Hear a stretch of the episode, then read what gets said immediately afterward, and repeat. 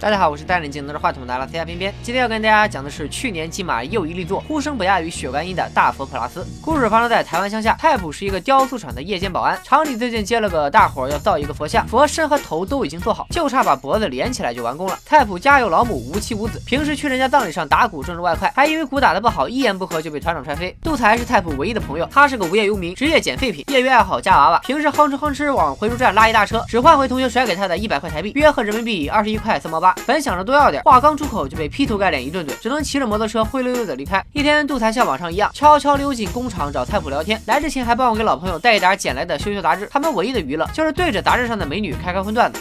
而且摄影师胖，虎丢过诺贝尔摄影奖哦。杜才突然想到家里还有点剩菜剩饭，觉得拿来给菜谱加个餐。刚一出门就看到一个神秘女人的车停在工厂门口，看起来像是在等人。另一边，菜谱的老板黄启文正搂着比基尼美女，跟各种达官显贵们开泳池 party。黄启文跟菜谱杜才是两个世界的人，开好车养小三，和官员们称兄道弟。估计今天派对上又搞定了一个大项目。副议长是酒喝开了，人也嗨了，感觉自己帅呆了。我讲我提死钱哦，你知？还是干你兄弟，我甲老三成了，黄启文带着小三早早离开了派对，正在一个隧道里为爱鼓掌，鼓得天昏地暗。而同时，黄启文的手机也响得天昏地暗。给他打电话的正是刚才杜才看到的神秘女人叶女士。叶女士人狠话不多，让黄启文立刻到老地方和她见面，否则后果自负。这时去拿饭的杜才也早就回来了，因为警卫室的电视坏了，杜才灵机一动，怂恿菜谱一起看黄启文那台旧车的行车记录仪。有的同学可能会问了，行车记录仪有什么好看的呢？首先，当然这是因为杜才和菜谱足够无聊，看什么也比傻坐着好。另外，通过行车记录仪可以看到黄启文平时去哪里风流，还能听到他在车上跟别人说了什么。两人刚一打开行车记录仪，果然。就进到了另一个世界。记录仪中，黄启文正带着女大学生去开房，三个小时的钟点房花了一千九百八，连地下停车场都是彩灯闪烁。而此时的菜谱正在吃着冰的搅都搅不开的剩饭。记录仪这边的警卫室也是破破烂烂，毫无颜色。虽然杜才和菜谱看得很爽，但记录仪也有一个问题，就是有料的部分太少，大部分都是枯燥无聊的巡逻。两人看着看着就睡着了，一觉睡到了凌晨快三点。菜谱的老板黄启文开着车子匆匆忙忙回来了。前面说他跟叶女士去了老地方谈事，看样子这是谈完了。那么问题来了，谈什么事会谈到这么晚呢？第二天一早，工人们蒙圈了，一个晚上的时间，佛像居然已经做好了，佛头和佛身。已经连在了一起，敢问是谁这么优秀呢？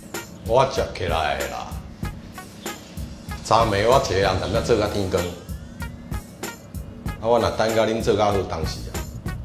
黄启文看起来有点神色紧张，难道是为了赶工累的？咱们接着往下看。修完佛像后，黄启文准备出门，走之前还告诉菜谱自己的车标歪了，让菜谱把车标扳正。另一边，杜才在捡垃圾时跟警察发生争执，车被扣了，挨了一顿打，还上了当地的电视台。不过好在杜才身上也没啥油水，领了个便当就被放了出来。又到了一个晚上，杜才和菜谱继续看着行车记录仪，他们翻到了一个很早之前的影像，车里有一个声音非常妩媚大胆，正在跟黄启文做着不可描述的事。这个声音正是那天晚上给黄启文打电话的叶女士，原来她就是黄启文的上一任情妇。镜头一转，大佛山的法师和工作人员们来到佛像厂。验收大佛，大家都觉得这大佛造的简直是无与伦比的美丽啊，就是稍微有一点点小瑕疵。爷眉毛吼，跟它不对称呢。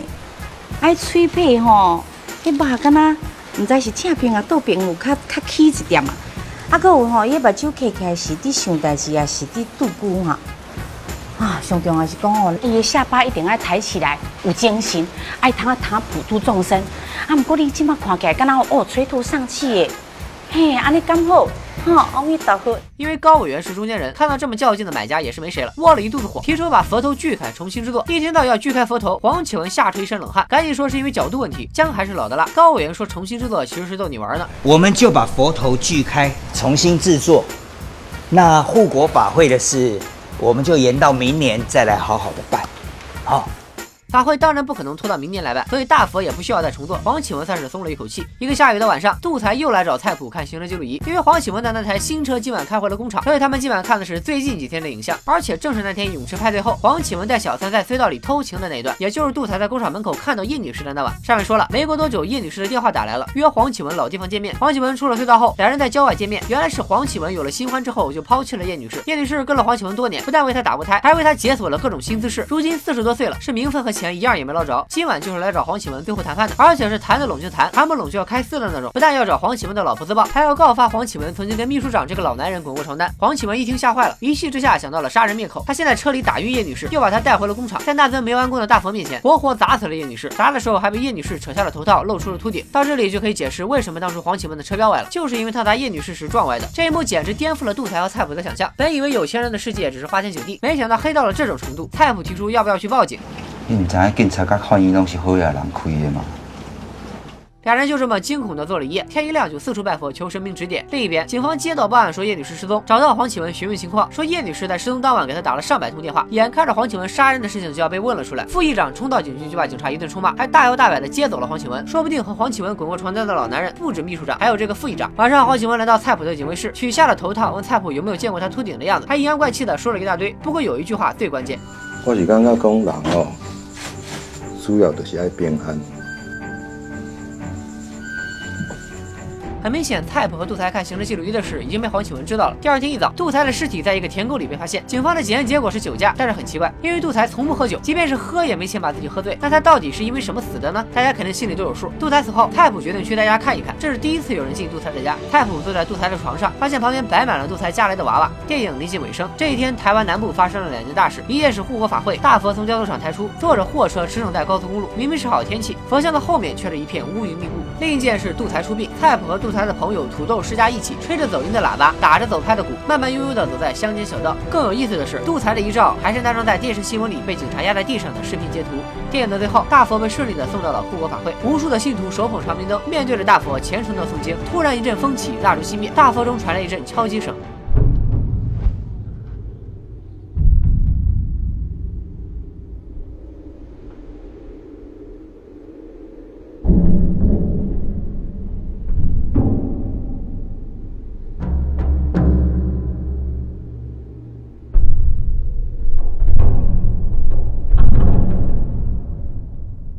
电影到这里也就结束了。故事虽然看起来简单，但可以解读的地方实在太多。别急，咱们一个个来。首先是故事的真相。电影的时间跨度其实很短，就是从叶女士被杀的那天晚上开始，到最后法会正式举办的几天之内，同时也是从杜才和蔡普第一次看行车记录仪开始，到杜才的葬礼结束。很明显，黄启文把叶女士的尸体藏在了佛像当中，然后连夜把佛头和佛身连了起来。因此，高委员说要把佛头锯开时，黄启文会吓出一身冷汗。至于为什么叶女士死了那么久还能在大佛里装出声来，这里是个超现实的表现手法，我们待会儿再讲。电影中把一个小小的台湾乡下分成了两个截然不同的平行世界，一个是。杜才、蔡普和朋友们的世界。这个世界是黑白的，他们没有名字，互相称呼只是用绰号和俚语代替。他们光是要捧起饭碗，就要拼尽全部力气。蔡普被三乐团团长一脚踹飞后，只能尴尬的爬起来拍拍灰、扶扶墨镜。杜才卖废品时被同学又坑又骂，也只能推着车灰溜溜的走开。除了杜才和蔡普，电影中还有一些匆匆而过的人物，他们和故事的主线无关，也基本没有台词。比如世家，他是比杜才和蔡普更卑微的人物，彻彻底底的流浪儿，在三年前的一天突然出现，没有人知道他的身世。他住在海边废弃的威少里，除了杜才，没有任何一个朋友。大家觉得杜才死得很悲惨，但他甚至会羡慕。杜才的死，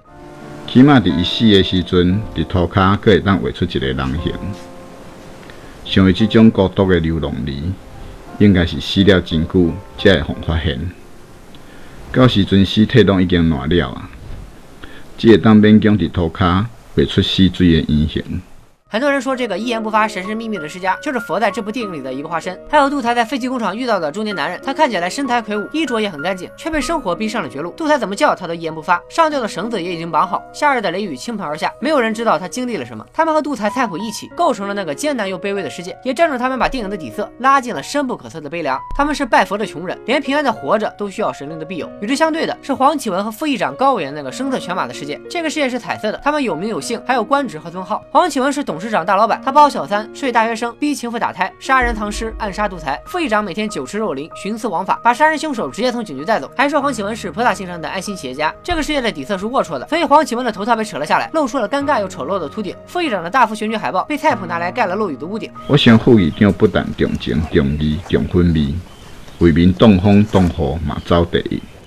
黄启文这些人是造佛的富人，表面上风光，却干着最肮脏无耻的丑事。但如果只是把他们简单分为两个世界，也是不太对。电影中还有一个更隐秘的世界，那就是每个人内心的宇宙，这是我们作为上帝视角都看不透的地方。就像杜才为什么总是喜欢夹娃娃，又为什么要睡在飞碟床上？世家为什么只有听着涛声才能睡觉？那个自杀的中年男人又为什么一言不发？这些我们永远都无法知道。对于他们来说，尽管生活黑白一片，但还是要在心底最深处保留着一块田，还是要在荒漠一般的现实中小心翼翼地呵护着自己的那一层绿洲。也正因为如此，尽管他们像蝼蚁一样活着，也努力。活出了蝼蚁的尊严。另外，电影中还有一个打破第四面墙的尝试，就是导演化身说书人，用了一个近乎佛和上帝的视角，将电影的多处妙笔融合成一个整体。那些幽默智慧的金句，让电影始终保持了轻盈，不至于陷入苦大仇深的煽情中。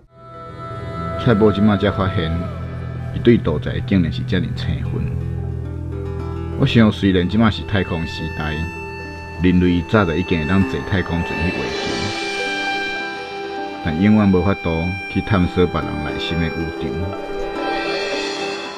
最后，关于电影的结尾，为什么叶女士会在佛像中发出声音？难道是又复活了吗？偏偏认为这应该是不可能的。这里是导演有意为之，一方面还生活一个真相，让尸检沉冤昭雪，善恶终有报，给人性一次安慰；另一方面是导演自己的解读。在一个观影会上，一个粉丝曾提出过这个问题，导演是这么回答的：刚刚荧幕黑屏，整个戏院一片黑暗，听着一声声厚重的敲击，你不觉得其实我们每一个人都是叶女士？我们都被封在了佛像里，那一声声敲击，不就是我们自己发出的吗？大佛普拉斯的意蕴都在原片中，几分钟的解读肯定还原不了它的魅力，推荐大家都去看看原片。好了，今天就说到这里，拜了个拜。